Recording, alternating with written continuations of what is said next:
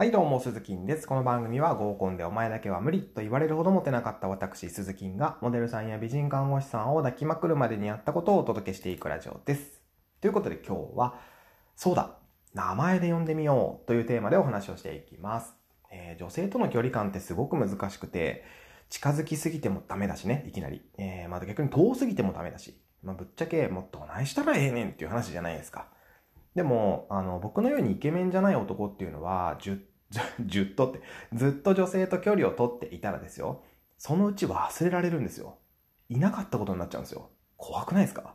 消えるんですよ。この世の中からね。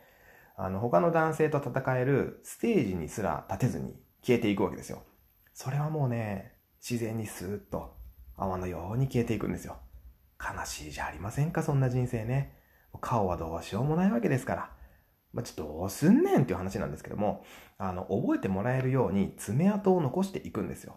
ちょっとだけ心をえぐるってことですね。あの、初対面でもいいから、女性をね、名前で呼んでみてください。ぜひ。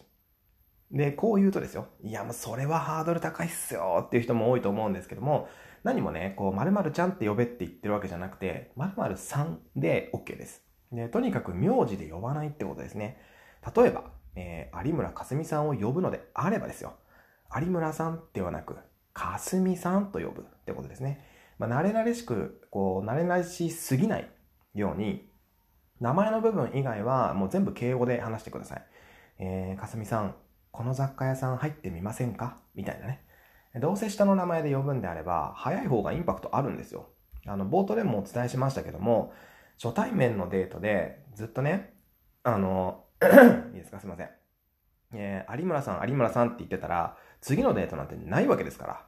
勇気を出してホテルに誘う前にね、もっと勇気を出すべきところがあるんですよ。それが名前で呼ぶってことです。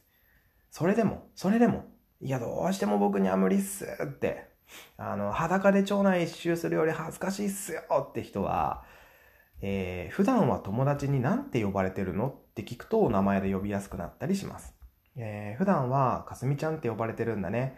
じゃあ僕もかすみちゃんって呼んでいい？とか、ちょっとかすみちゃんって呼ぶのが恥ずかしいから、かすみさんって呼んでもいいかな？みたいな。